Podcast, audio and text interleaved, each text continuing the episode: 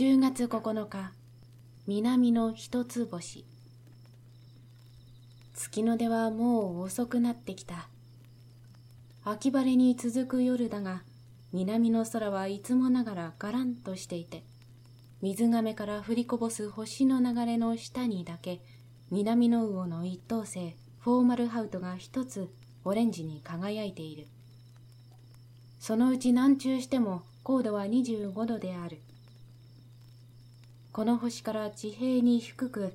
二等星が二つ並んでいるのは鶴座で今頃妙に目につく。そしてフォーマルハウトを遠くから擁護しているようにも思える。そしてこの高度は8度ほどだからロンドンで見るフォーマルハウトは南中でもこの高さに過ぎない。それで南への憧れを誘うわけである。それから天頂の近くには天馬の大方形が南中に近づいているがその右辺を下へ引き伸ばすと自然にフォーマルハウトへ届く。この直線はほぼ設計23時の線に当たっている。それにしてもフォーマルハウトは見ていれば見ているほど寂しい星である。ずっと前当時船員だった T 君が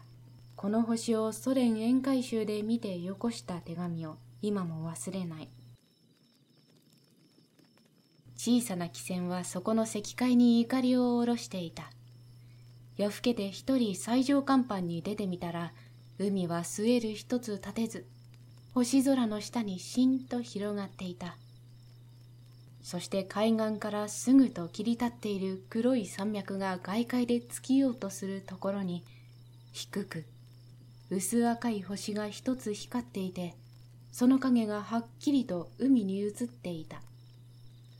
それがフォーマルハウトで、その寂しい感じと言ったらなかった。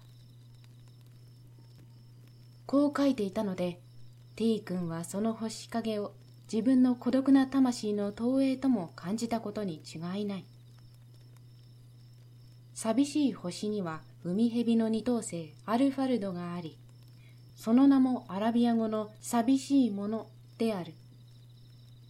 けれどまだ春の夜の星だけにその感じが和らげられていると言える。